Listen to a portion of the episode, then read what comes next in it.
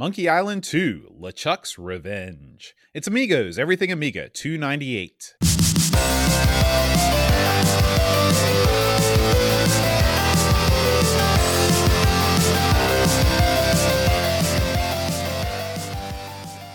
everybody, welcome to Amigos. I'm John. And I'm Aaron.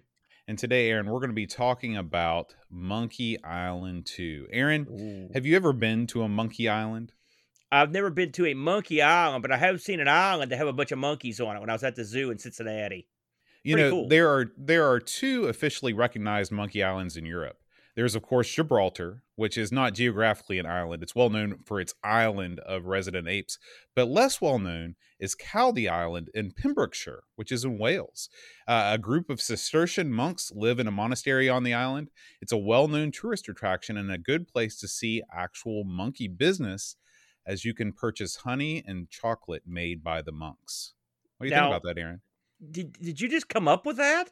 Well, that was actually Jigglebox.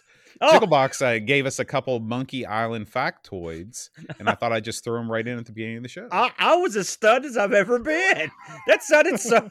I thought, man, how did he pull that out? You can feed the monk... Now, wait a minute. There's monks with a bunch of monkeys. Is that what we... Is that No. It's a monk... Sort of like my Monkeyan retreat. Yeah. It's a Monkeyan... It's a monkey island. It's an island of monks. So who makes the honey and chocolate? The monks do. The monks do, but yeah. and then you feed that to the monkeys. There are no monkeys on the island. Oh. I think you've lost the thread here. I have. Jigglebox, thank you for these factoids. You know, there's a Cistercian monastery right down the road in Louisville, Kentucky. Did you know that, Aaron? No. Did they make honey or chocolate? They make a lot of bourbon flavored fudge that I've given you on more than one occasion. Oh yes, that is tasty. That's got legitimate booze in it, right? Oh yeah, it's at least 90 to 95% booze for sure. Yeah. Haven't we drank some like straight up booze from like the Monkey and Retreat or something? Yeah, well, I used to have some chartreuse, and chartreuse is made by the Cistercian monks in the mother house, which is in France. Yeah, and that's where the chartreuse monastery. That's where that color and the liquor all come from. That has a very medicinal taste, not unlike the Gorky list, Aaron. Well, no, nothing tastes like the Gorky list, man. You don't want to be on that list. I've literally drank stuff that was made at a chemical factory, and I still can't stomach the Gorky list. That's the most potent, brutal booze I've ever ingested. I don't think actual monkeys could drink that. It would be that was nasty stuff, dude. Now, would you, if offered a monkey as a pet, would you accept it? You mean like a helper monkey? Sure. Would he do stuff? If you could mow the lawn, for example. Well, that's more of a chimp. If somebody offered you a chimp in a suit that liked to smoke cigars, yeah, would you take it? I thought isn't that animal cruelty if you let them smoke? I don't know if it is or not. These days anymore, it's hard to say. What do you think? Their lungs work differently than ours? Probably it's so. Gotta probably be. So. Listen, if enjoying a chimp in a suit, chomping on a stogie is wrong, I don't want to be right. With a little hat, maybe on a bike. Yeah. Those are the good old days, Boat. Yeah. Yeah, I'm down with it. So, Aaron, before we get into talking about this week's game, the Monkey Island 2, let's dive deep into this week's Amiga news, shall we? Amiga news. All right, here we go, Aaron. This is a guy named Gunner, and he's talking about the new Raptor accelerator card for the Amiga 1200. Now, yes, as you guys know, Gunner is a member of the Vampire team, and this is all about this new accelerator for the Amiga 1200. Now, Aaron, have you had a chance to read up on this thing yet at all? I haven't read up on it. I did catch some of this. I watched a little bit of this gimmick here. This is sort of your this is sort of like the lower end. Oh, it's like something in the lower range for the Vampire. It's a more affordable team. Vampire. Yeah, that's absolutely right. That's right. I saw this on Twitter actually, and I did mention. I said, you know, it's interesting that this would get announced now. Now this thing, from what Gunner says, this thing's ready to rock and roll. I mean, it's good to go. Right. I guess they've got them almost ready to start, selling straight up. Yeah. Selling. So what this is it's basically, if you have a 1200, you just want AGA with a speed boost and a RAM boost. that's what the Raptor gives you. So it doesn't give you all the other stuff, but heck, for a lot of people, that's all they want. That's all they want. Yeah. So there's no RTG, there's no memory card slot, there's no IDE connector. You connect it to the Amiga 1200 just like any other accelerator beneath the machine, and that's why, you know, it's so cheap. Now, how cheap is it, you ask? I don't believe that they have announced a price for this yet, not that I've seen. But I would imagine that this was the, you know, the opening salvo of this this announcement, and we will be seeing a price soon. With all of the competition in the FPGA space for the Amiga right now, and not to mention the FPGA space, but the you know, all the Pi solutions and stuff like that, they may be kind of waiting around to see what else is going to surface, and then try and match their accelerator more competitively. Wouldn't you say? You know, what's interesting, how we know that guy, you know, it's the timing of the announcement was interesting with the recent couple of other like low end accelerators that have, you know, the Buffy and the Pi Storm came out. So you've got a couple different options. They're vying for that, that lower end market. First of all, hooray for there being a low end market on the Amiga. Yay! Because on behalf of poor people, I salute you. But I mean, assuming that the Vampire crew has something that's going to be on that low, and that's the way it was sort of asserted. But it is a great time to have all these options when they actually start shipping, and it'll be interesting to get a good close look at some of these. But yeah, hey, any extra accelerators that are affordable, I'm down with the clown on that boat. Yeah, yeah. All right, moving on down the line, why don't we check out this next story? This is a new GoTech device that has come out. The GoTech people have changed the way their hardware works. That's what it is, yes. And so it's a different procedure to adapt this over. To be honest with you, I saw this story, but I didn't look into it that much because I don't plan on upgrading my GoTech anytime soon. The GoTech's one of those things that, like, once it's working, you really don't want to mess with it. You know, once you can just drop the files on the USB and everything works. No, that's us, mode.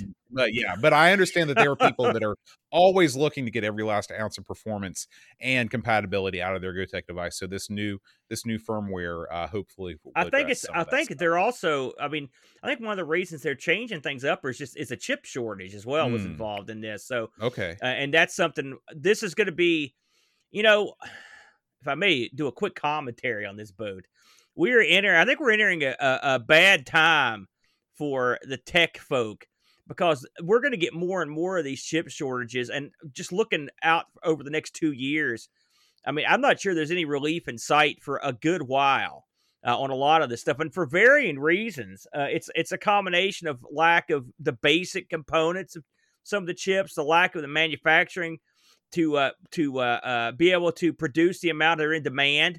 Then there's also the issue of having the people to distribute and to travel the parts to where they need to go, and all these various problems are causing just things to fall way behind. If you follow the what's going on with the NVIDIA and the AMD with all their video cards, it's a perfect example of a combination of demand outstripping supply, plus just the lack of availability of the parts you need to make the stuff to make more for the demand.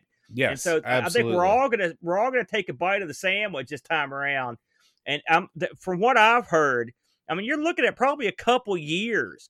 I mean, they were talking about having to literally build new factories and tool them and all this other stuff, and it's gonna get worse, a lot worse, before it gets better. So it's a good thing we've got all these cool things now, because we may be holding on these cool things for a long time. If you're looking to acquire some electronics, this is probably the time to buy. Quick. Yeah, I agree. Now, Aaron, this next video I put up at your request. This is a friend of the show, Chris Edwards. What's he got on the old workbench table right now, Aaron? This was real interesting. Chris was on the Is that three packs of Lucky Strikes there on the workbench table? That's the first thing I thought too, but no, or Marlboros. No, they're actually they're actually pies. Okay. So Chris was privy to get one of the early gimmicks here for this Pi Storm. And so what he actually does in this is he builds one and installs it, and then he tests it. Now, it's funny. I was just talking to Dave last night about this. This is another instance where these things are the pre-made versions that's possibly going to be tough to get for a while. And so this is something you may not know, people may not get a hold of for quite a while. But what this is, it's the old gimmick where you take a little board, you stick a Raspberry Pi 3A in it, and there's just enough clearance to stick this into a 500. And then you and then what it does is it effectively it emulates the CPU. All right. And, and that's what you've got in your Amiga. This is one of those areas where, if you're a purist, this, you know, you're going down that crazy road, you know, but, the results of this thing are pretty impressive. Now, you know, me and you, we talked this off the airboat. Me and you are more into the Amiga 1000s. We are anything else right now. I would love to see something like this come out for the 1000 that desperately needs it. Or, you know, something like anything really. Mm-hmm. But for the 500, I have to say this was impressive. Chris is he's so laid back. He's almost dead. And when he goes through this stuff, it's real funny to watch him. Well, you know, here's the thing. I mean, for a lot of people, the Amiga 500 was their first real computer. They have a nostalgic attachment to the 500. They don't have with any other Amiga.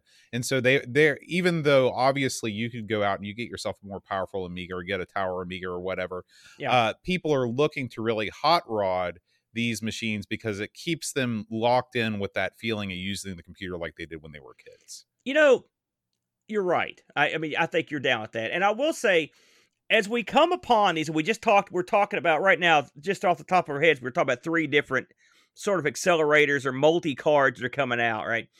It will be interesting to see how these things go with the Buffy, because the Buffy's got a lot of hype, and it looks like a great little gimmick. And you've got this thing here, and you've got whatever the Vampire team's got cooking. And this one, I mean, we've already ran the Pi Storm, as cool as it is and as cheap as it is, they've already ran into some issues with the, and this is issues I've ran into plenty of times with my Pi, which is corrupting the SD card by not shutting them down properly. Mm-hmm. And so now, can they find a workaround? Maybe they have. I haven't seen, and really this is the newest and most thorough video about the Pi Storm that I've seen.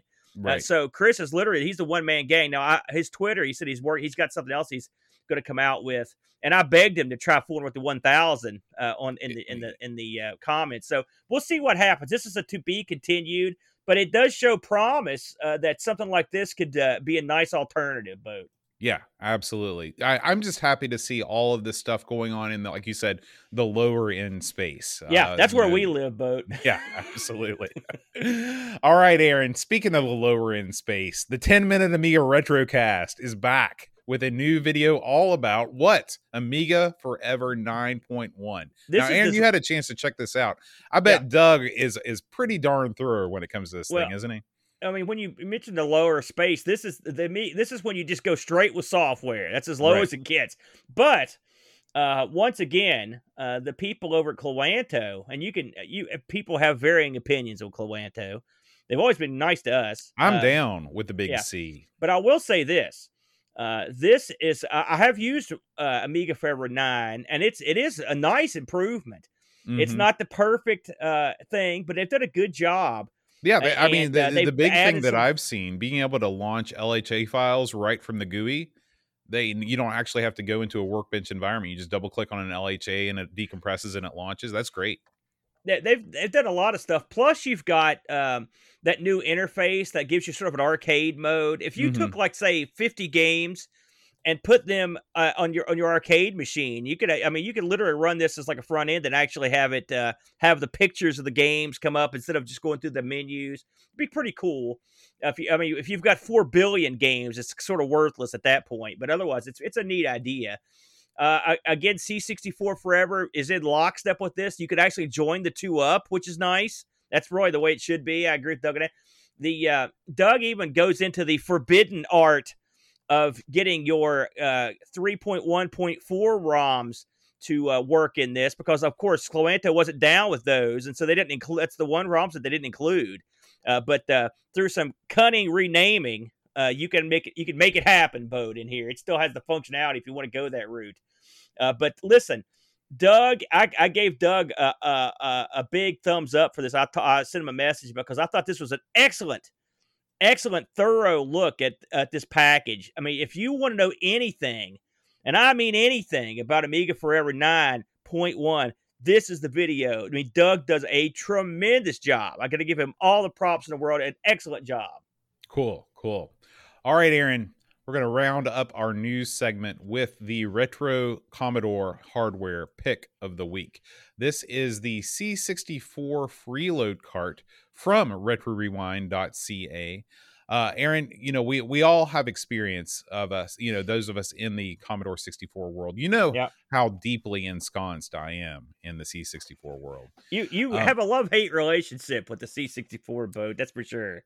If there's one thing that you need when you're going to be loading discs up on the old 1541, or if you have one of those SDIEC carts like you and I have, yeah, you need that fast load cartridge. Okay? You got that right, buddy. Now, these things are for sale all over the place, but this freeload cart from Retro Rewind has some functionality that you're not going to find with a lot of the other fast load carts out there. This thing comes with a machine language monitor, a disk editor, a system reset button. There's even a physical switch to disable the freeload cart, so you don't have to yank it out of the system when you don't want to use it. So this thing is a really nice looking piece of kit.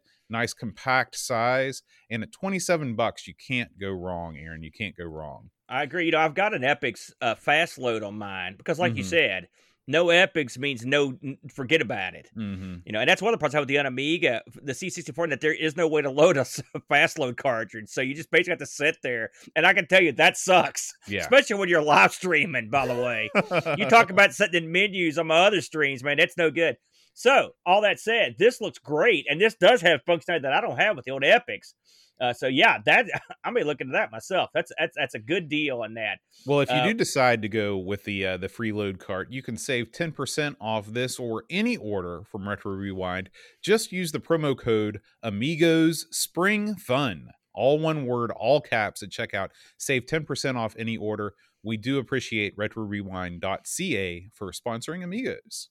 Great guys over there, fully endorsed. You ready, Aaron? You ready to jump in? Is it time? To the madness. Let's do it. I think so. Let's do it, dude. So, Boat, it's been a long time in coming, but here we are. And I can't recall when we actually covered the original Monkey Island. It's been a dog's age ago. But it's time for us to jump in head first. Monkey Island 2, LeChuck's Revenge. This is a very anticipated look at this game. We've heard a lot of people talking about this and asking about it over the years, and so it finally, the selection committee finally got around to it, and here we are. Let's get in, you know, and by the way, I'm assuming you played this back in the day, yes? I fooled around with Monkey Island 2 a little bit back in the day, but I mostly played Monkey Island 1. Really? I was one of the people that was like, well, I'm going to just play all these in order. And I never actually beat Monkey Island 1. So that was as far as I got. Well, are you kidding me? I'm going to go get into that. So Monkey Island 2, LeChuck's Revenge, of course, the follow-up to Monkey Island, or Secret of Monkey Island. This was released in 92. And on the Amiga, this came on 11 discs, Boat. Yeah. This was a monster of a game. This is the game that everybody points to when they said the Amiga really needed a CD-ROM, or they really needed all their models to ship with hard drives or whatever, because 11 discs is a lot of I mean, can you think of another retail release that had more discs than this? I know there were. I've got a bunch of games that have a ton of discs over here, but I'd have to go over and flip. I mean, this is at the top of the list. Let's just put it that way. It's funny, you know, before we get into this too deeply, I was reading some trivia on this, and they were talking about that the guy that put this together did not want it to be released on CD-ROM. He said it would be too. No, this is what he said, not what I said. Okay. According to Moby Games, where I got some of this trivia, he said that it was Ron Gilbert, who was sort of the big man on this thing. He said CD-ROMs were too slow, and they wouldn't allow him to do what he wanted, and he didn't think that the CD format would last more than a couple years. Okay, interesting. So he was pushing for this. Now get this part. According to the same outfit, they were forced to delete 6 major scenes just to fit it on the discs. And they and these scenes were never finished, so they never got no one ever saw them. So that's kind of neat. It's funny, a lot they talk about some of the things that were deleted on this. We'll get into it a little bit later, but there was it was pretty interesting the way that this thing came about. I find it bizarre that that he didn't endorse the CD format, but you know, I don't know. I'm sure he had his reasons. That's nutty to me. So anyway, 11 discs, and this was of course developed and published by LucasArts. You know, obviously they did the first one. They've done tons and tons of great games over the years. You know, the first LucasArts game that was actually published, because LucasArts started out as a development house and then other people published their games. Do you know the first LucasArts game that was actually published by LucasArts? No, I don't. What is it, Bo? It was Maniac Mansion. No kidding. That's the first one they published. Ball Blazer and Fractalus, those were all published, I believe, by Epix. Yeah. Developed by LucasArts. So this was the first time they did everything. Maniac Mansion was, sorry. Yeah. So this, you know, this wasn't as widely distributed as I would have thought. I mean, it was on most of the major players back in the day. The Mac got a port of this, boat, which I didn't know if you knew that or not. I didn't know that. This was the last LucasArts game that was put out on the FM Towns, because they'd actually put several other ones out. I know Loom was out on there, Monkey Island 1, a bunch of other ones. If you're familiar with the FM Towns from Japan. Of course, the PC got a DOS and a Windows version, plus an updated version, which we'll talk about. And then this is one of those games that got a sort of a retrospective gimmick done that came out on the iOS and the Xbox 360 and a newer PC game. So they went back and sort of picked the apple again on this one, Boat. So what is this game? Well, it picks up after the first Monkey Island. Your character basically... It starts off the game in a precarious position. I will say the beginning of this game I thought was amusing, as it has your character, another character hanging off these ropes over a hole. And then the majority of the game is him talking about the story to this girl while they're hanging. Right. I thought that was a cute opening bit.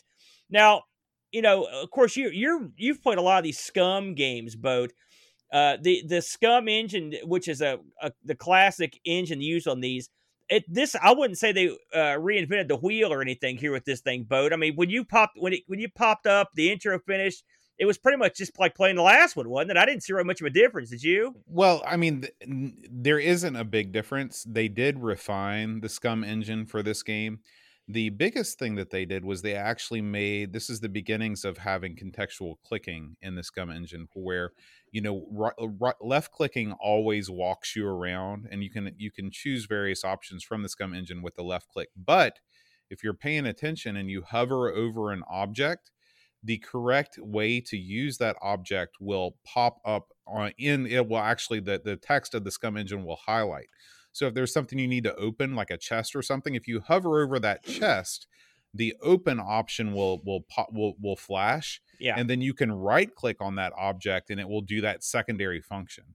That is a huge, huge, huge step forward. It seems like a small thing, but it saves you so much time, because guess what you do in this game? You click on a lot of different things. Yeah. Yeah.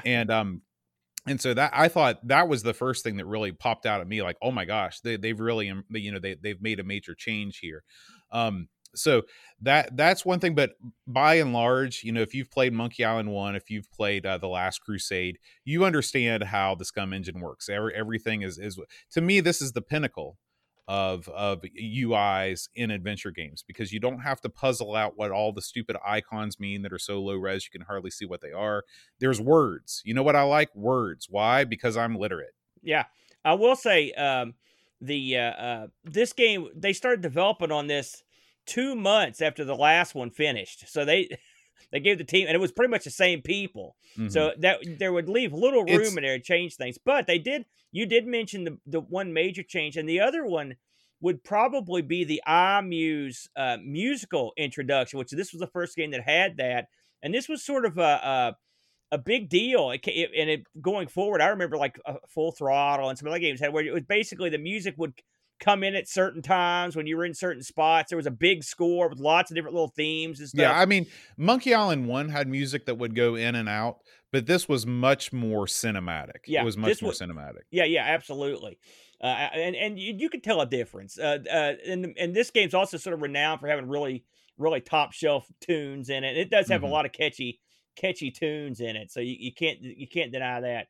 So I will say, just and full disclosure out of the gate, as most people that have watched Amigos for any length of time knows, I'm horrible at these games, and this game was no exception. And I spent about 2 hours. I mean, I was at the beginning of the game. There's a lot of just walking around and talking and reading stuff before it gets to the point where you have to actually do anything that requires problem solving. I actually played for a while, then I followed along with a stream that someone else had gotten far in, and eventually I just finished watching it. And I ended up watching the whole game, including the end of it, just so I could catch the story and stuff.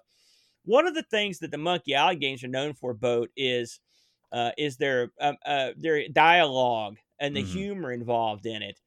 And this game has that in spades. I would say, I thought the first Monkey Island was pretty darn good, but this one, man, there were plenty of times in this where I was chuckling out loud, for real.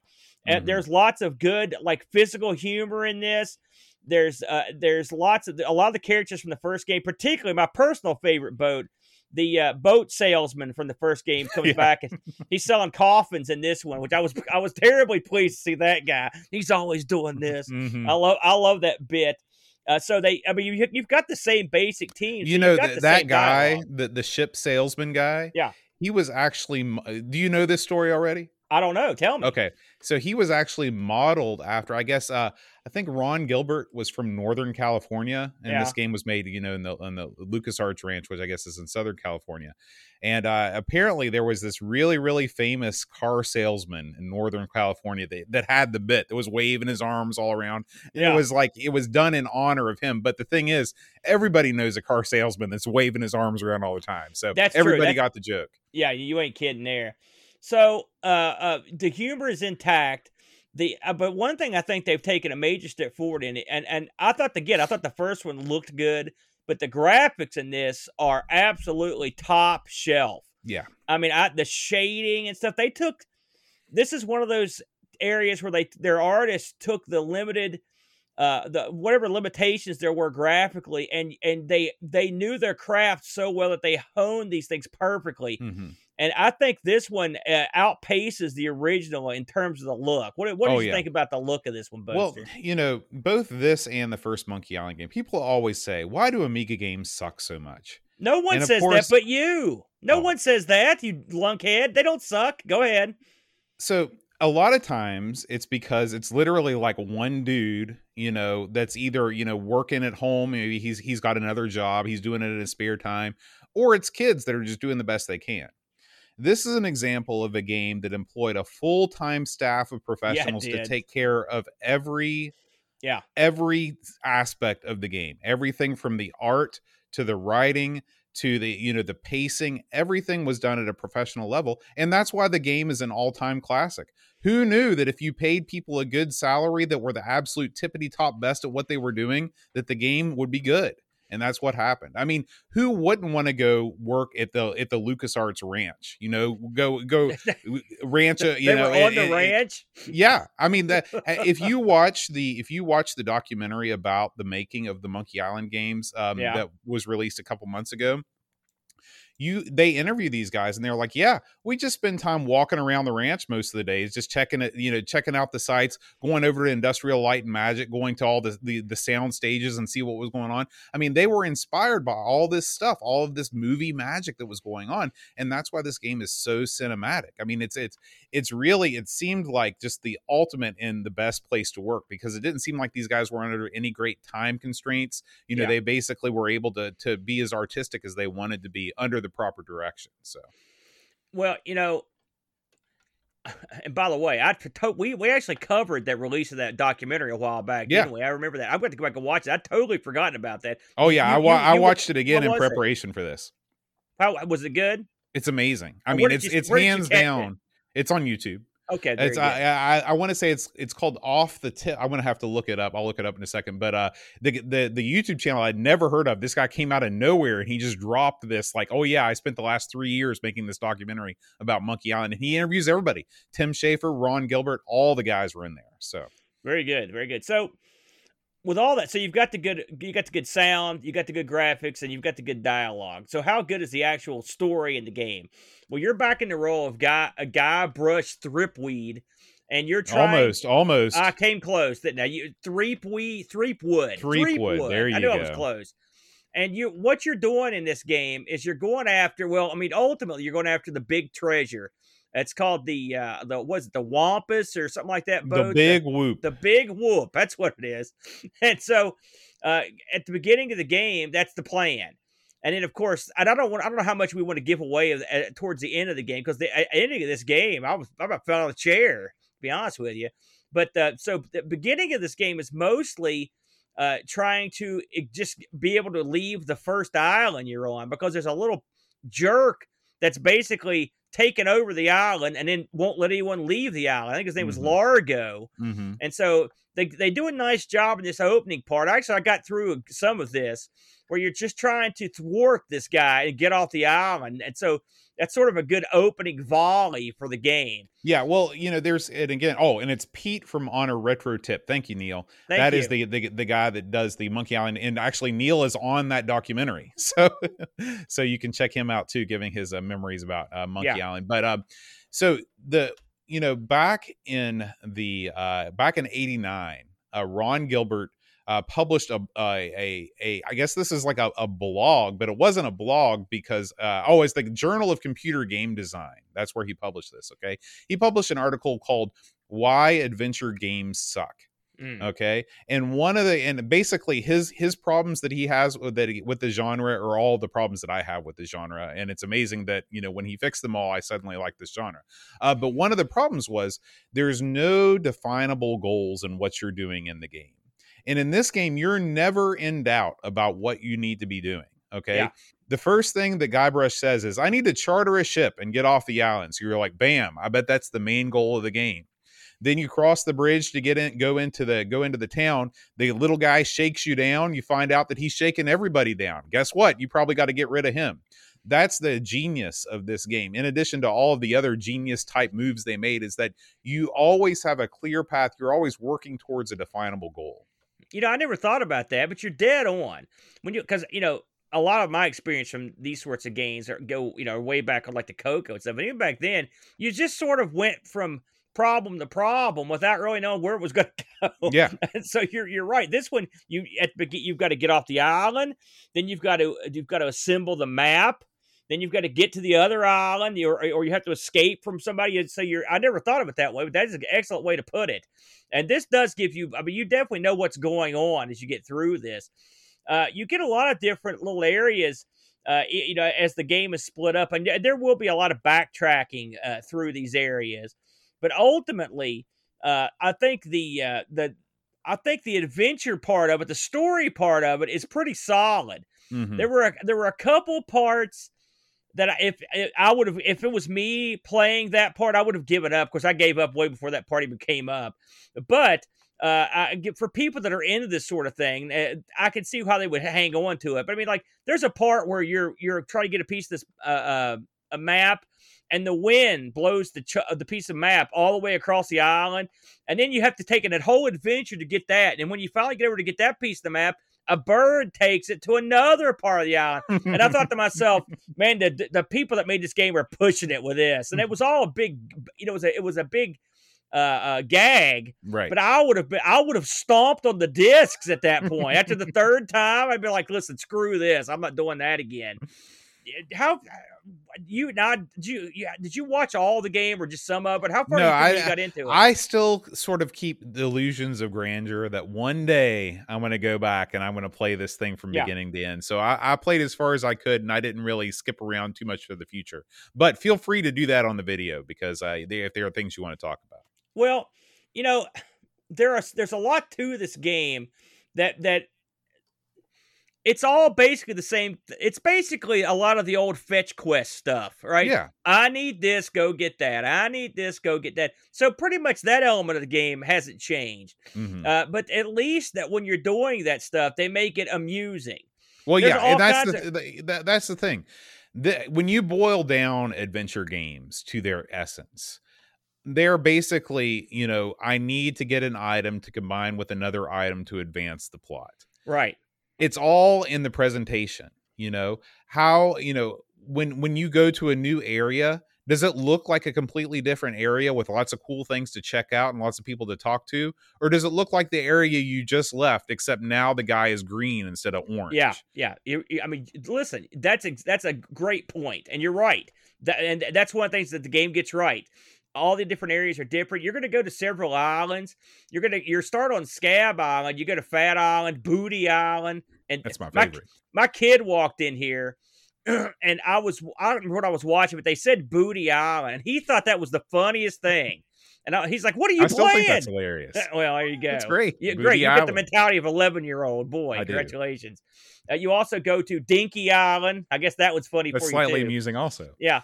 And so there's you have to charter various ships to get places. I like the fact that there's a chick that's trying to hawk voyages. She keeps offering stuff. She's like 3-hour tour, you know, crap like that. Callbacks to old TV shows. There's tons and tons of callbacks to different Lucas properties in this. Mm-hmm. There's a big thing with the Indiana Jones series. There's a ridiculous part towards the end with LeChuck where they basically redo the Luke and Vader scene at the end of Empire. You know, I don't know if you got that, saw that far into it. It's absolute. I mean, listen, they don't lie. They know what they're doing. There was a part at the end of, towards the end of this where you ask this character about getting this gift, and one of the gifts you ask for is a Nintendo cartridge, complete with a little trademark. I thought that was weird, and I looked it up in one of the remakes, and they changed it to a LucasArts game. But there's a reference in this game to getting a Nintendo cartridge, which I thought was interesting, that they would have stuck that in here. So there, and I will say this, before we get into the updates to this, having watched this whole game and played as far as I could in it, and then going and watching some of the remakes, if you're a purist and you don't like when people tinker with stuff, you're not going to like the remakes because there is drastic dialogue changes in it. I was surprised, actually. There was quite a bit of difference in the dialogue. Of course, this game being on 11 discs does not have any sort of digitized audio. So when you're reading this stuff, there's no one saying it. On the newer releases of this, they've got a soundtrack with people talking, and I had a chance to watch some of that. And man, after going through the whole game, you know, in my mind, and then hearing someone pronounce all the stuff. No. That's no good. It really changes it. And if you don't like one of the characters, like I didn't like the guy doing Guybrush's voice, and you're screwed. I run into that all the time with new games. You know, I'll be playing a narrative game, and I can't stand the lead character's voice. And of course, these days you can just turn that stuff off easily and just watch the subtitles. But it's a real drag. That's one of the things that I think Telltale really got right when they produced their new Monkey Island series. Did you ever play any of the new Monkey Island games? I have not, no. I've played a couple of them. In fact, I at least two I finished. And the voice acting is spectacular. Really, really good. The guy that plays Guybrush, he sounds like who I think Guybrush should sound like. So if you're into these type of games, I heartily recommend the newish, I mean, they're 10 years old now, the Telltale games. Can you imagine trying to cast these games after they've been around for 20 years or whatever? Yeah, and difficult. Everyone, because you can't make everybody happy. You can't even come close. Right. You know, that would be tricky, to say the least. So let's talk about some of the puzzles in this that I thought were interesting. There's a part near the beginning where you are trying to have a voodoo doll made of Largo, the guy that's got everyone embargoed on the island, the little jerk that shook you down. And there's a great bit where you show up in the swamp, and to get to the voodoo priestess house, you have to ride through the swamps in a coffin. Mm-hmm. It's real cool. The swamps look cool. The coffin looks cool. And when you get there, the coffin sort of glides into this little area, and it's like a skull, and then the whole thing like elevates up into her house. It's really cool. I mean, that was the little boy in me was like, yeah. We've talked about this before, but we can't overstate how beautiful this game is. Yeah, I mean, the art is off the charts. When you go back and you look at the first Monkey Island game, it's pretty much, think about it as like EGA style graphics, basically. Yeah. This game has colors out the wazoo, and this is an OCS ECS game. Yeah. Like you know, what are we doing here? Why don't all games look like this? I mean, the colors and everything. What would you compare this to? I mean, I don't even know what you, because you can't say it looks like an AGA game because it looks better than an AGA game. I mean, well, it's like pixel art taken to its zenith. Listen, I'm not going to blow smoke on this stuff because you guys know how I feel about it. But when I say this, you know that I'm being sincere. This is craftsmen, artists that know their craft, and they're at the top of their game. Like, I don't know how you could have possibly made this look better. Mm-hmm. I mean, it was off the charts. And again, you're working with a limited palette here. And I mean, they've got parts of this game where you see close-ups of people's faces and stuff. And that's something else I want to mention about this. And of course, the first one did this to a certain degree, but this one doesn't a lot. There's a lot of aspects of this game where you're walking from one side of the screen to another. Now, we've played this before, and sometimes some games you just walk from one side to the other. And so sometimes you can even speed up and go quicker and go across. Mm-hmm. In this game, very rarely does your guy just wander across the screen. He's following paths. His size of him is changing as he goes off in the distance. He's going around curves. He's going behind stuff or through tunnels. I mean, they make it more visually appealing by doing these things. They're scaling the guy down. I mean, it seems like a little thing, but if you play the game, you got to think, I mean, these games, there's no action really. So, I mean, you've got to have something on the screen that's visually appealing as much as you can to keep people more interested in the mindset of the game. And so these little flourishes make a huge difference. But in terms of the artistic quality, I can't think of anything that's better. I mean, it's definitely the most good looking of these sorts of games that we've played. I mean, the only game that comes close is Flight of the Amazon. I knew that's the only one, and it's not as good. It's not as visually good. It's not. I mean, the thing that Flight of the Amazon Queen has in its favor is more of the scenes have animation in them. Like, if you go to like a waterfall, you'll see the waterfall moving. Right. There's more of that, but just from a static art perspective, this is as good as it gets. Yeah, this is, and we both liked Flight of the Amazon Queen, and I still like it, and I like the subject matter, and it gets off. But I mean, this game, I mean, we played the Indiana Jones game, and which was also a funny game. It's good looking, lots of interesting puzzles. But this game, like you said, it's going from EJ to VJ. There's a graphical upgrade that just crushes that. Even at the very beginning of this game, when you boot it up and you see the dancing monkeys come out, you know you're in for a treat. Right. Because even that part's awesome. And then Guy comes out. The amount of, I mean, this is the closest, and I say this in all seriousness, this is the most cinematic 16-bit video game that's probably ever been made. I mean, it's the most movie-like experience. Yeah. When you sit down, I mean, you can sit down and you can watch this gameplay, and you can watch it play all the way through, just like you'd watch a movie and be just as entertained. Yeah, that's effectively, after I got to the point where I wasn't going any further, that's effectively what I did. And I will tell you, there were twists and turns, and the ending of this was a real brain blower in terms, and it's one of those endings that's going to be like, some people probably like it, and some people probably absolutely hated it. It almost reminded me, we used to watch this show here in the U.S. It was a British show, but they brought it over here to the U.S. It was called Life on Mars, and it had a final episode. It was a movie about these guys, this guy that somehow got teleported from modern day to like 1970s New York. He was a cop, all right. And at the end of it, you find out he was in like the future, and there were like sleep pods and virtual reality. It was like nothing to do with anything that happened. It was like bizarre. And the end of this game is sort of like that. You're just like, whoa, what the heck? You know, I can't believe I just saw that. Very crazy. That's why I don't want to give it away, because really, Boat, you're going to want to probably play this to the end if you ever get a chance, or because it'll really, it's something. Now, can you get to the end? I looked at the puzzles in this, and not being someone that's good at this sort of thing, I saw some puzzles in this that I thought I would have never gotten in a million years. Mm-hmm. There's one part in the middle of the game where you go up and trap. There were these guys were in the first game. There's these guys that they went and met a philosopher, and they became basically actors. They were pirates, and they sat on this ledge towards the beginning of the game. And at one point, your guy goes up and captures their pet rat. Okay. Mm-hmm. I don't know how you figured that out. I don't know how you would figure out the tools to do that, or what to do with the. I was like, I thought to myself, how could I ever in a million years figure that out? Little puzzles like that where you just like, I don't know where you could come up with this stuff. And I can't imagine the amount of time it would take to even figure it out.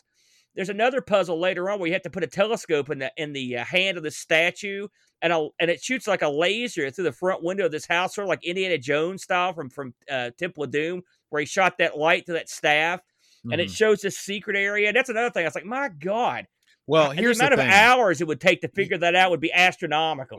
When I used to play these things as a kid, I mean, you have unlimited time. You come home after school at 3:00. And you just go to work. And what you do is you get everything and you use everything on everything. And then you put things together and you try using all your items on, and you just systematically work your way through. And then eventually you figure it out. That's how I solved every single one of those type of puzzles like that. Now, the thing, again, that helps you in this game versus other games like Beneath a Steel Sky or one of those other sort of, another one less friendly games. Is that everything? Whenever you hover over something that's important in this game, it identifies it as something important. So, like for example, that statue. Like when you hover over the statue, it says statue, or maybe you can even hover over the statue's hand. It says statue's hand. And you're like, oh, okay, well, something's obviously got to go with this thing. And at the end of the day, it just comes down to how much time are you willing to take.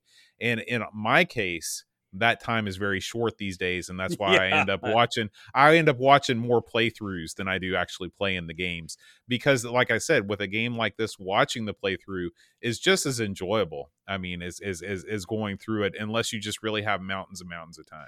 I could never have beaten this in a million years. I mean, I'll tell you that right now. I mean, there were stuff in this I couldn't believe.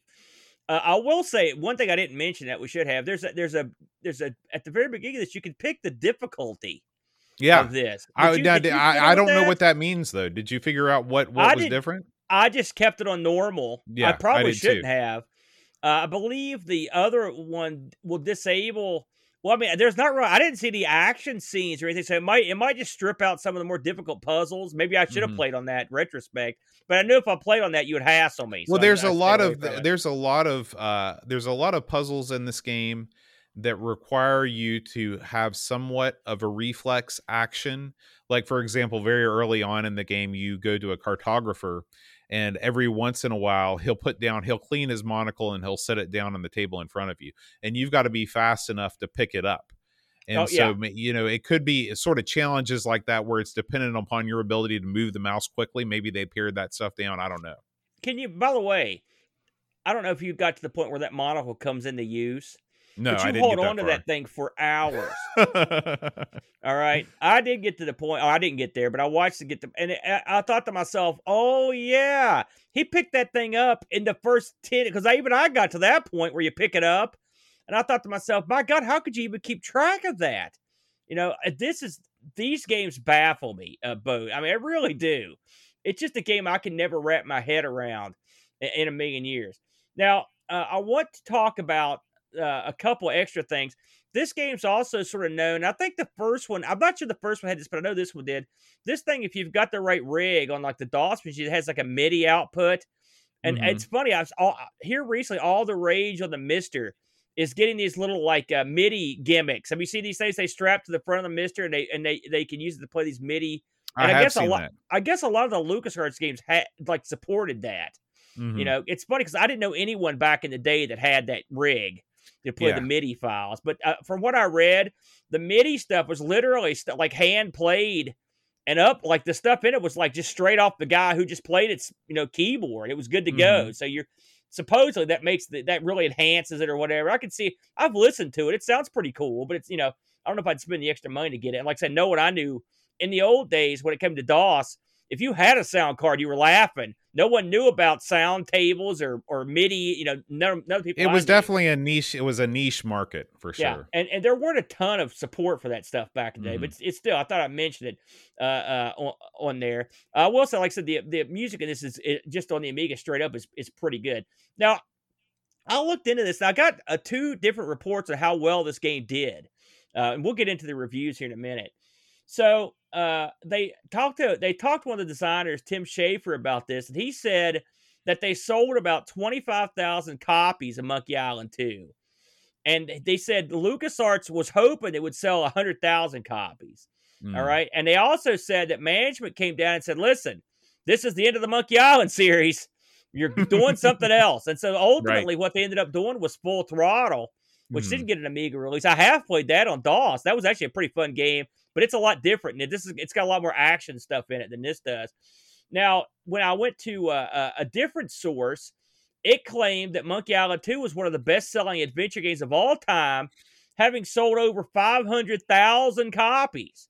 I don't believe that. So one would wonder what the truth because if that was the truth, then we'd have had Monkey Island 3 a year later. Well, we don't know. It says here, as of 2004, okay, which that would be 12 years after the release, they had sold 500,000 copies. So presumably, well, maybe that with all include, with the re-releases and the compilations and all that stuff, and phone releases and all that other stuff. But apparently, out of the gate, this was not a big seller. And they also talked about how they got their heinies handed to them by the King's Quest series over and over. In fact, there's even a joke in here about it somewhere. I remember seeing as it go by. So the King's Quest series, which I know you're a fan of that too. No, I'm not, actually. Oh, I thought you liked some of the old King's Quest games from back in the day. Didn't I buy you one of those? Uh-huh. So that was a wrong thing to buy. That's why I like the box. I like the box. Thanks for letting me down easy back then, Bo. I thought I was doing you real solid, man. So I would say that probably this was not a big seller. Now, on the Amiga, one would wonder how many people went out of their way to pirate 11 discs worth of game on this, because even I don't think I had this one, and I pirated everything back in the day. So maybe that was part of the strategy, is you to defeat piracy by just putting your game on an insane amount of discs. It does have a code wheel that you have to that you can deal with. I saw that when I was looking at the documentation, so that's always a good time, and it comes up right at the beginning of the game. Let's talk about how this did with the reviewers, Boat, if I may. So the people over at Lemon, of course, guess what? They like this game. It's clocking in at an 8.92. I looked over the reviews for the various Amiga mags.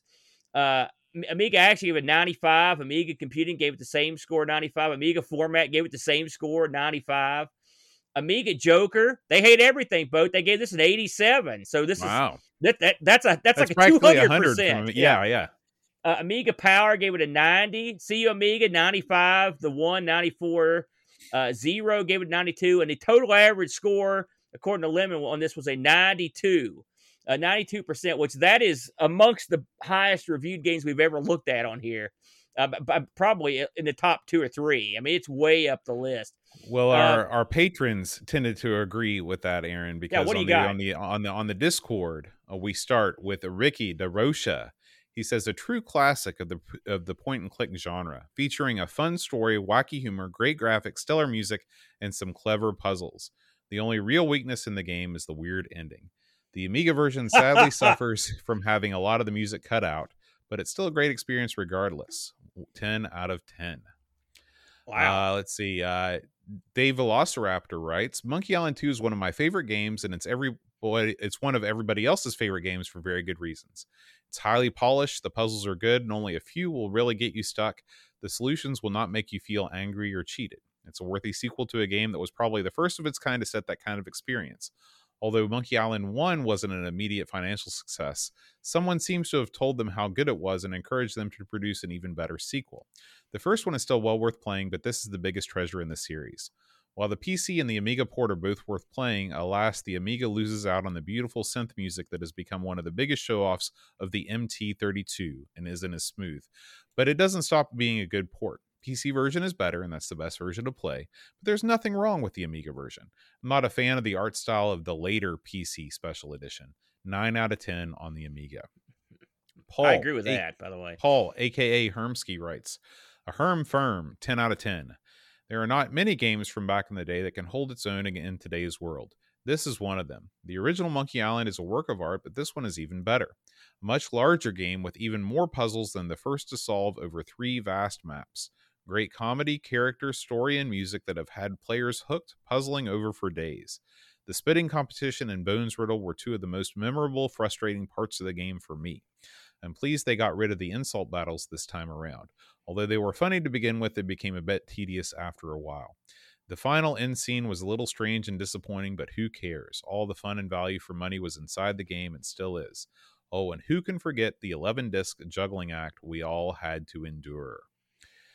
DrawWiz77 says, it's my favorite all-time game soundtrack. After playing, I typically end up humming the tunes for days. Lobsterminator writes, Monkey Island 2 is says Lucasfilm Arts Adventures are an almost once a year replay for me. I love them. Monkey Island 2 is no exception. I've mainly played it on DOS and SCUM VM, but I've also played it on the Amiga. The game expanded the world and added enough new stuff that it feels fresh compared to the first one. The floppy version came on 11 floppies. This was not the optimal way to experience the game. We played it, but with a grimace. Forearmed grimace, in fact. The music on the Amiga version is lacking compared to MT32 and even ad-lib music. It's still pretty nice, but the Amiga sound chip is just not at its best with the elaborate MIDI music. This was a game that was starting to show the limits of the Amiga for me. I will cheat a bit and give it 3 scores. The floppy A500 version, 5 out of 10. Accelerated WHD Amiga version, 8 out of 10. And the game itself, 10 out of 10. Graham W. Webke writes, this is the Skyrim of the Amiga, a game everyone else plays and seems to love, and yet I can't be bothered. The same Monkey Island formula, the same humor attempts. I guess now looking back after playing some other point-and-click titles, if you have no nostalgia for this game, it's actually not that appealing to me. Still, I'm happy for everyone else rating it as one of their all-time favorites, as many will. I can't, so please don't hold that against me, but I do see where if you like this, it would be probably a high-ranked game as it is polished. Big whoop-de-doo, I would much rather play Loom or Fate of Atlantis. They are more my style. This is a LeChuck 5 out of 10 for me. Super Famiking writes, this is a popular game here. We got quite a few. I noticed that, week. Yeah. Although I have a nostalgic preference for the first Monkey Island game, I have to admit the sequel is the pinnacle of point-and-click adventure gaming. LucasArts ironed out any faults of the first game, improved the graphics, sound, and game length. The SCUM engine had been perfected this time out, and the iMuse sound is actually quite impressive. All the same lovable characters are back with a host of new ones and an incredibly engaging story. These titles are genuinely funny with laugh-out-loud moments. The puzzles are clever but never ridiculous. On 11 discs back in the day, I didn't get annoyed or find it a problem at all, and with modern methods of play, this is no longer an issue. A landmark title that is still the point-and-click benchmark nearly 30 years later.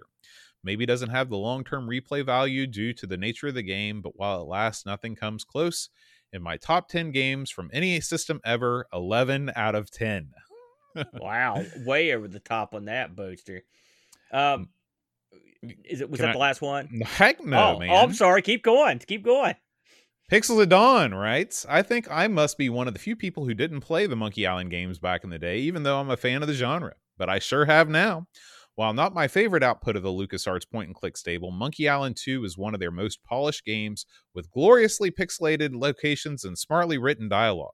Monkey Island 2 improves on the original and expands the scope of its puzzles and is truly a joy to play. Of course, disc swapping could have been a pain back in the day, but for a slow-paced game like this, not a massive problem.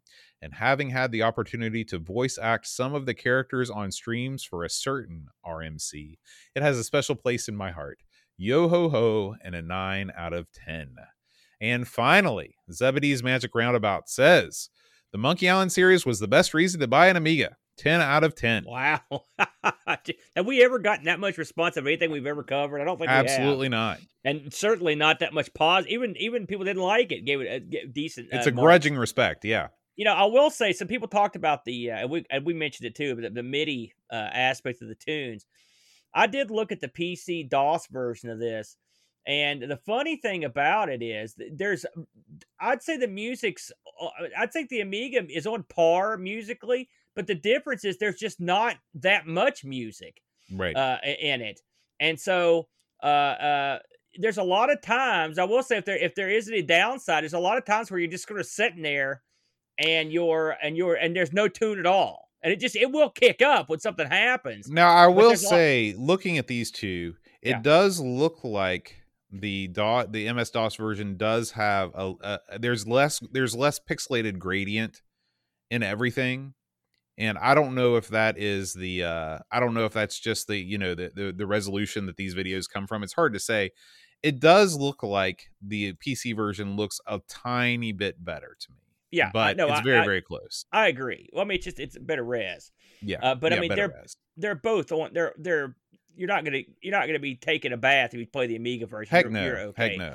And again, once again, the fact that you've got the WHD loads now to take care of this really does take you the most painful part of this away, because this thing had a rep for being a you're giving your arm a workout from all the disc swapping back and forth. You know, before we close this up, but I want to mention that this game was very popular amongst the magazines, as we mentioned. Amiga Joker gave this their best game of 1992, best adventure game of 92. Computer Gaming World named it the best adventure game of the year in 92. It was 74th and 150 best games of all time from them, and also the #2 funniest game of all time, along with Monkey Island 1. So yeah. This game is one of those games that is over. I can't think of another game that's even in the same universe in terms of humor as this game. I mean, most games, humor is a hard thing to pull off in video games. Absolutely. Very hard.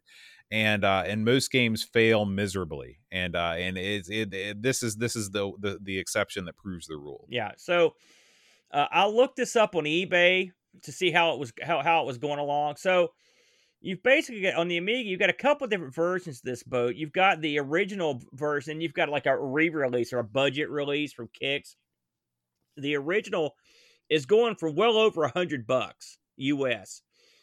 You can get the re-release for about $40 to $50, but if you want the original, you're going to be paying up in $120 range.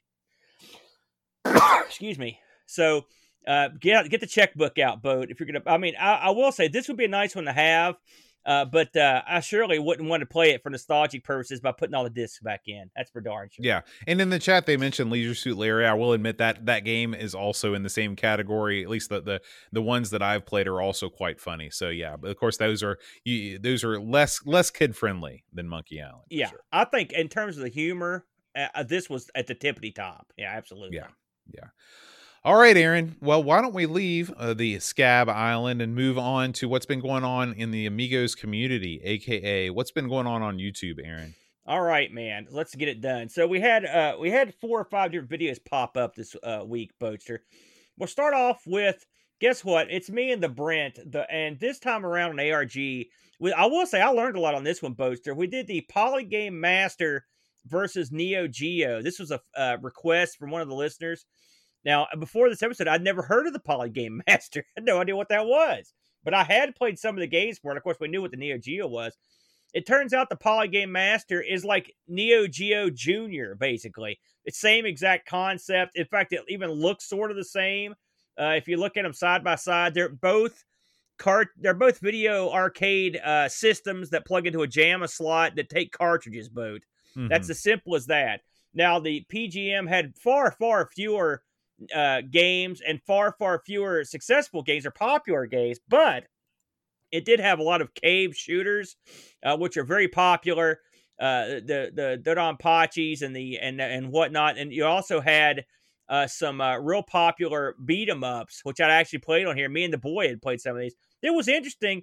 It's fun to see something like this where an outfit from Taiwan just comes in and says, "Heck, we can do that," and they do it with some success. So that was a lot of fun. I think you could probably guess who won, but it's still an interesting attempt. And I would say ultimately, they made some money out of this thing. That's the important thing. So if you want to check that out, head on over. That's ARG Presents 164. Boatster, you want to talk about this? We just popped this out. This is the old Ask the Amigos, man. Yeah, so we did Ask the Amigos for April 2021 as we are moving rapidly into May. And we tackled a wide variety of questions sent in by our Discord community, so we appreciate those.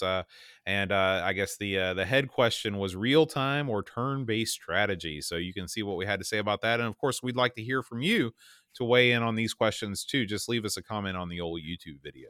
I'll spoil it. The answer is no. No to both those. No strategy. So, this was a surprise because this did pretty well for us, Boatster. Every Friday, I like to get down and funky, boat. and play some crazy stream games. In fact, I'll be doing it again tonight. And last week, you know, I can't stay away from my beloved Amiga. And this is another round of games for the Amiga you've never heard of, Boat. And so I had all the members of the chat get together with me, and we just picked out some random stuff and then tried it. Now, listen, they're not all winners, if you know what I mean. In fact, this right here was a loser, Sidewinder 2. Mm. But Sidewinder 1 was awesome. We also found some really good, this was a real fun game. We probably found a handful of really fun titles. So one of these days that looks all right. That looks like Gods, but actually good. This was kind of like, it's just called like Metal something. I don't remember the name of it. Thank God I wrote this stuff down. Yeah, that looks pretty nice. We also found another game. Remember Light Shock? Who they were responsible for Fighting Spirit, and they also did Pray for Death on the PC. Mm-hmm. We found one of their games on here, which I don't remember what it was. Let me see what it was. It was, I think we kind of liked it. We didn't do so many of these. Oh, that's right, Black Viper. We did that one, which we played that on. We think we played that on the show one time for a playthrough. But anyway, there's a ton of games in here. If you want to see some crap. Now, were you running the Unamiga on this stream? No, well, I mean, no. I was actually using the Mister on this one. Okay. This is the first time out of the gate I tried the Mister. It went well, Boat. I will say the Mister and the Unamiga are effectively, for this particular core, they're identical, except for the Unamiga isn't as updated as the Mister. Mm-hmm. So in actuality, some stuff that I couldn't run on the Unamiga actually works on the Mister, which is great. That's fun, and I'll probably kick the tires on the Mister again tonight. And by the way, in case I didn't mention it last week, thank you very much for the Mister. I appreciate it. I've had a good time with it, Boat. Oh, you're welcome. So anyway, if you want to see me play some random Amiga games you never heard of, check me out there. Now here's one, Boat. Holy smokes! You want to talk us through this one? This is another offering. So Paul has really Hermsky has really fallen into a. Kind of a honey hole here with the text adventure games on the Spectrum. This is Invincible Island. Look at that cover art, man. Yeah. Of course, he gives you a little introduction, a little history lesson. These are all Richard Shepard software games. And I'll tell you, this is a cool looking one. I sort of skipped around this one. Some of these Paul gives commentary and some of them he doesn't. He gives commentary as he goes through this. There's a really neat section in this game. This is another one of these games that the screen is half picture and half words. Yeah, I grew up on these. And yeah. And there's a section here where there's actually you've got a redacted parchment, and the way that the game sort of renders the text, like it kind of goes into full screen mode, but it blacks out some of the text. It's pretty cool. It was something neat that I hadn't seen from a text adventure game before. So, Paul, he's great. He's a great sort of guide as we work through these titles, and we appreciate all the work that he does and putting these up for the, keeping all of these sort of more obscure Spectrum games out there in the public eye. We should mention that Paul, I used his video for the Monkey Island 2 footage that he did a complete playthrough of that. So also a good thing to look out for. That was, I think he released that last And Paul week. Also chose this. He also chose this week's game for the Amigos Game Selection Committee. There you go. Lots to thank Herm for. Yeah. Now, here's one here. It's our good pal Frodo is back. Now, I actually went through this. I didn't get to catch it live. But he's looking at the year, the first year of the C64. Now, I've seen him do this with the Coco, a couple other. I think he did it for the SNES, a couple other ones. I will say this one was tough. The first year of the C64, not so good. I didn't think. No. I thought there. Did you flip through this at all? I mean, no, I haven't watched this one yet. That looks horrible. Oh no! Listen, get used to it. I mean, you've got some real. And if you think about the potential, I mean, we know the C64 blossomed into one of the all-time great gaming computers, but man, you wouldn't have known it from the first year. I mean, you've got some real duds in here.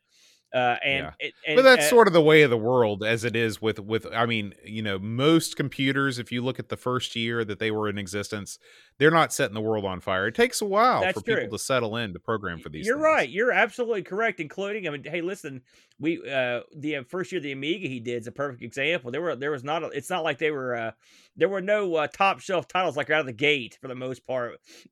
You were stuck with some of the duds. So, but this is interesting. Anything that Frodo streams is top shelf because he's always Very interesting, entertaining, and he's always got a lot of good chat going. He's always he draws a crowd, so highly recommend this one. And it's a good way to educate yourself to see what was out there during the first year of your favorite system.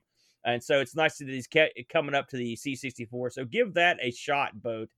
And I think, my friend, that is all we've got from new video. Awesome. All right. Well, let's go ahead and move right on down to, let's see, what do we need to do? Ah, yes. Of course, we need to thank all of our fine Twitch subscribers. You can subscribe to our show on Twitch, twitch.tv/AmigosRetroGaming. We record live every Friday night around 5 o'clock.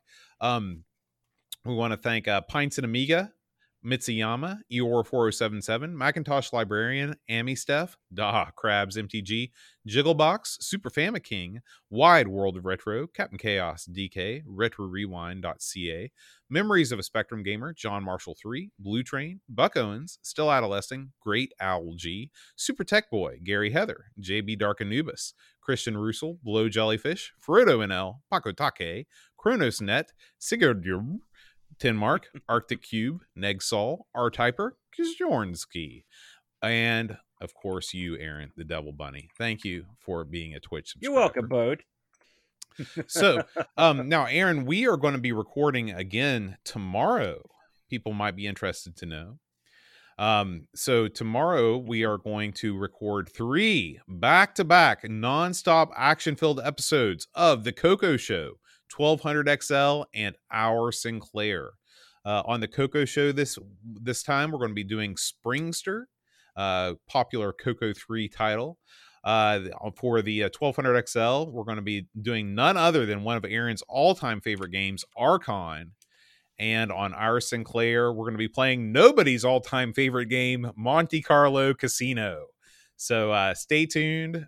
We've got a lot of stuff to say about all these games. And it'll be a big party. We're going to do it all live on Twitch and, of course, release those episodes over the next month on our YouTube channel. And absolutely, podcasts, of course. All right, Aaron, you know, last week's Patreon song was probably the most answered Patreon song of all time. We got more correct responses than anybody, but I want to lead things off with Pac Billy, who shares a story. Last week's Patreon song was Sitting on the Dock of the Bay by Otis Redding. And Pac Billy writes, my dad actually met Otis Redding at a gas station in Florida on the border between Alabama and Florida. My dad was touring with his band, and he was standing behind Otis in line to pay. When he got to the counter, he asked this guy, was that Otis Redding?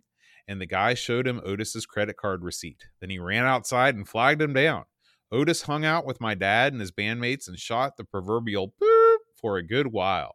Dad said that he had several empty whiskey bottles in the front seat. Those are for the boys in the band, Otis said. My dad's band played several of Otis's songs, and they were all big fans. A year after my dad died, I was passing through Florida and took a picture of the place where he met Otis Redding, which is now a mechanic shop, but they still have the old gas pumps out front.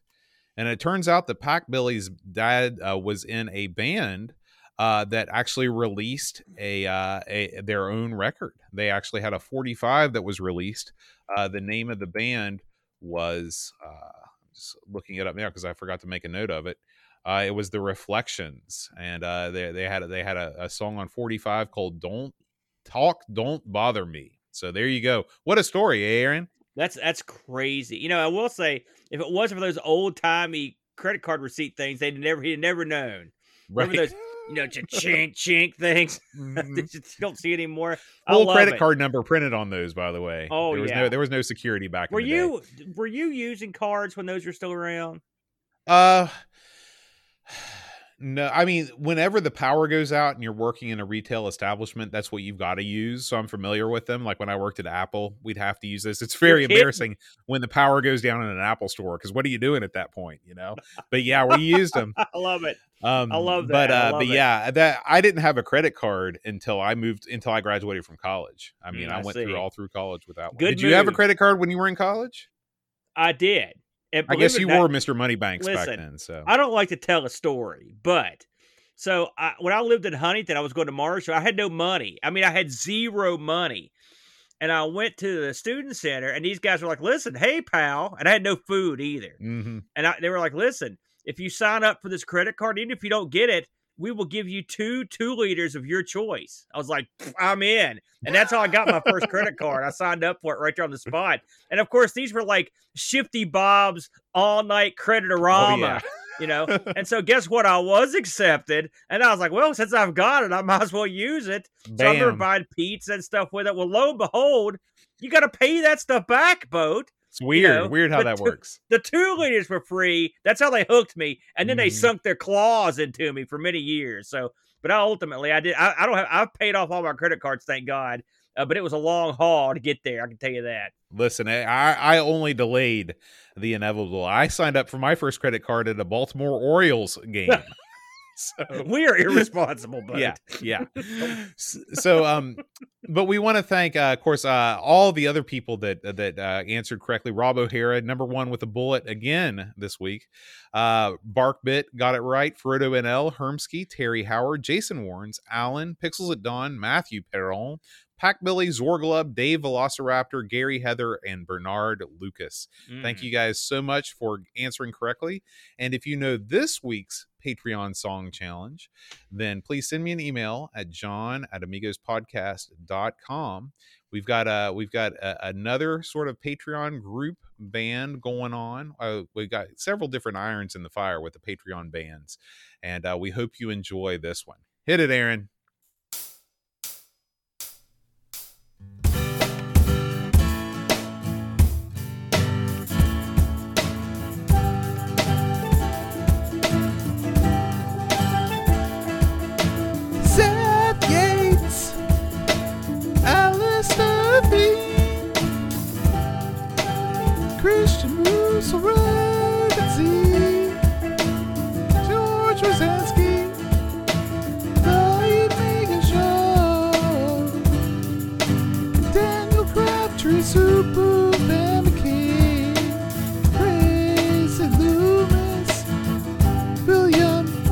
Scar, Heavy Systems, Inc., Bundy, Bragg, Lord, Red Island, Oliver, Hermsky, John, a.k.a.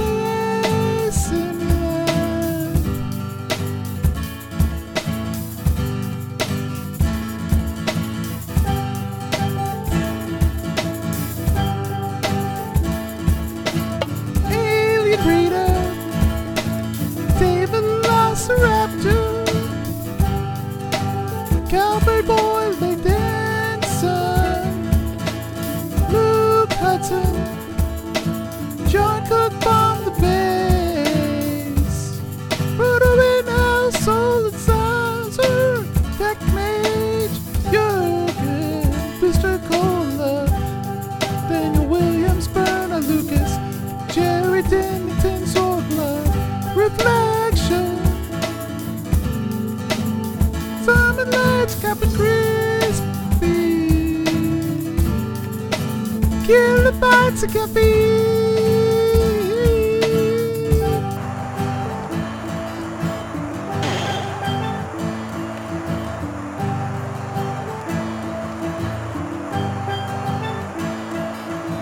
Gary Heather, Free Lunch, K-Fox, David Pittsburgh, Kevin Armstrong, Andy Jones, Obsterminator, Timid, Amiga, Retrocast, Don Quinn, RMC, Tim, Drew, Simon, Rose, Joseph, Harrison, Kyle, Letter, Rob O'Hara, Matthew, Larimore, Andy, Craig, Sean, Zoll, Bart, Bid, Roland Berg, Andrew, Monk, Show the Zombie,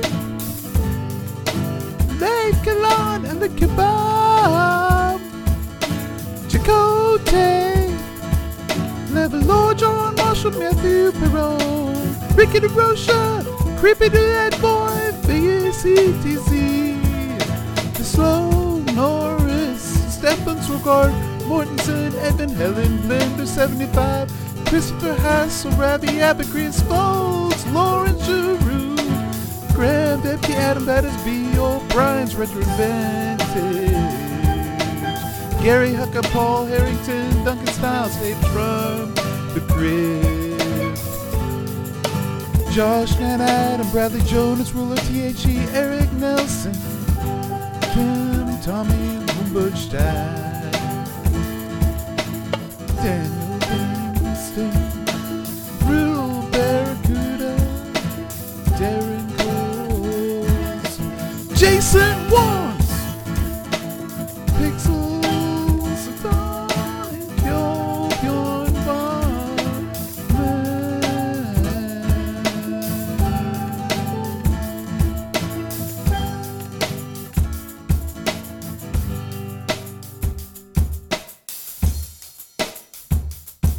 Oh, all right. Man. So if you're into the my phone immediately blew up.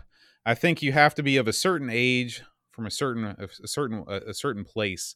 I don't know how big this particular band was over across the pond. They sort of had their own scene going on at the same time. It was very unlike the scene that came out of. My eardrums blew up when you put that thing down.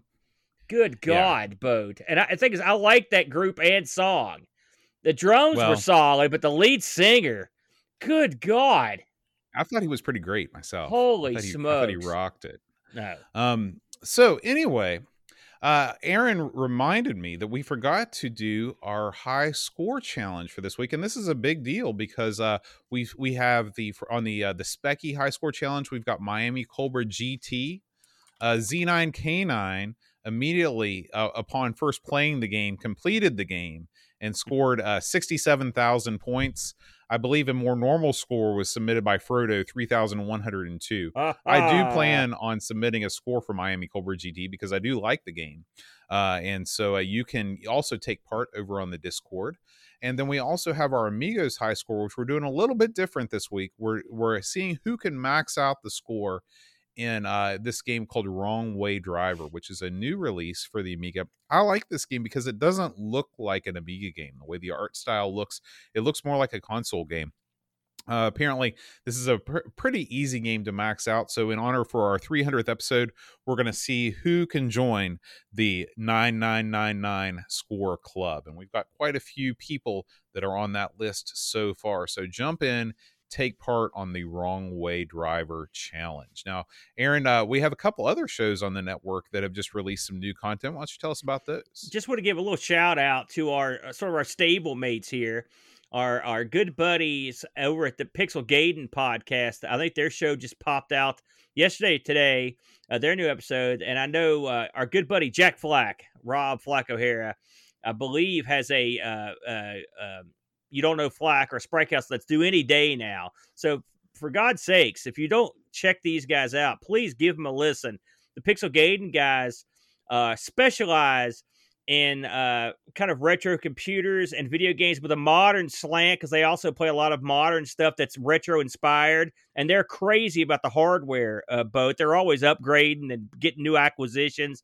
And of course, we don't want to forget Sanction, who's also a big part of the show, does the British slant on things. And Jack Flack, of course, does two great podcasts. Well, actually, does more than two, but the two we focus on is Sprite Castle, which is his C64 show, and of course, You Don't Know Flack, the perennial masterpiece of the Rob O'Hara empire, which is always a great listen. So check these guys out; they are always entertaining.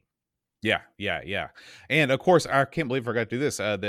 We had our Patreon band, we had Lobsterminator playing the steel drums, and Graham W. Vebke showing off his amazing drum kit. He has the best drum kit in the smallest space that's ever been. And congrats to Graham, who just recently became a Red cymbal ambassador. Red is one of the big up and coming cymbal brands out of Australia by way of Turkey. Graham has just become a brand ambassador for them. So he might have something cooking coming up soon. So be on the lookout for that. You know, Graham set up, he sent some pictures in Discord, which is another good reason to sign up for Discord. It's so much fun in there. And Graham, he has PK zipped a drum kit into a little area there. It's unbelievable. It's a universe of drums. So congratulations. And you say Lobsterminator was playing the steel drums? Yeah, he was playing the steel drums on that one. So we got it all, man. It's too bad you guys let Boat stink up the joint with your beautiful music. That's true. And of course, I invite anybody that's listening right now, if you'd like to take a stab at the Patreon song, send me a message on Discord, and I'll send you the list of names, and you can take it to town. I don't have a problem sharing the love on the Discord. They need to take a stab at the guy singing the songs. That's what they need to do. I'll be take ducking a good those stabs. Stab. I'll be bobbing and weaving. All right. Before we get out of here, Aaron, it's time to thank all the fine folks that make the show the show. I'm talking about the people in the chat. It's a big nice list crowd tonight. Yeah, it is. So let's go ahead and name them, shall we? We've got both of our moderators doing a fantastic job. The Duncan Styles and Pixels at Dawn Gaming, fresh off his performance over at the Dyna Blaster Olympics. We've also got Amiga Live with us here, Atten. Barkbit is here with us. Always glad to see Barkbit. Bitstorm, Blue Jellyfish, Matt's joined us. Brock 101, Buck Owens, Canadian Retro Things is here. Cobryan, Carbon 14, Commander Root, Cowbird Boy is here with us. Data Dog UK, Dave Velociraptor, Delamort 78, Edvin Helland, Frodo NL, Jigglebox, Great Owl G, Graham's in the house. Hamo One's here, Hermski, Paul Bossman is with us. Level Lord, Jason Warrens, J-Cave, DK, L, Curtis B, all hail. Lobsterminator, Lord Soup, Mitsuyama, Mr. Cola, Australixes, Paulina's here. Picard 2010, Pi Gravity, R-Typer, RetroRewind.ca, Robin Wendell, Rob O'Hara, Scumboy, Super Tech Boy, Tom Toms, Turkin X76, VNK, Vigoro Pros, Wishbone, Zamatamute, Ziggibliblop, and Old Zorglub 45. Yeah, well said, by the way. Thank you. That one of those is hard to pronounce. Yeah, half of them, all of them. All right, so we appreciate the raid, Amiga Live. We're glad that you're with us. Unfortunately, we're leaving. We're done. We will see you guys next week. Next week, hey, guess what, everybody? We are going to be playing a Pixels at Dawn pick. We're going to be playing Pinball Dreams. This was originally this is another one of our Amigos second look category games where we talked about Pinball Dreams way back in 2015, I'm sure, when we first started the show. And we're going to be giving it the full episode treatment because I believe that it was part of a show that included 3 to 16 other games. No, you were going to say that, Bud. I knew you were going to say it. And by the way, before we completely shut it down, we're only 2 episodes away from the big one, Bud. Episode 300. Right. And let me tell you something. I've been combing back through the era of the Amigos to pull out the choicest morsels, the wackiest moments, the biggest screw ups, and the stuff that you never saw before. And we're going to try to put something fun together for the 300, something a little bit different this time out, Bo. Because gosh, we've celebrated anniversaries every couple years. We get to celebrate one, but we're going to try to do some unique stuff this time around. So please join us for episode 300 in a few short weeks. Yes, and that show will be, we're reuniting, and it feels so good. We'll be together physically in the same space for the first time in over a year, as far as Amigos goes. That's crazy, Boat. Good Lord. Yeah. All right, guys. We'll see you next time. Until then, adios.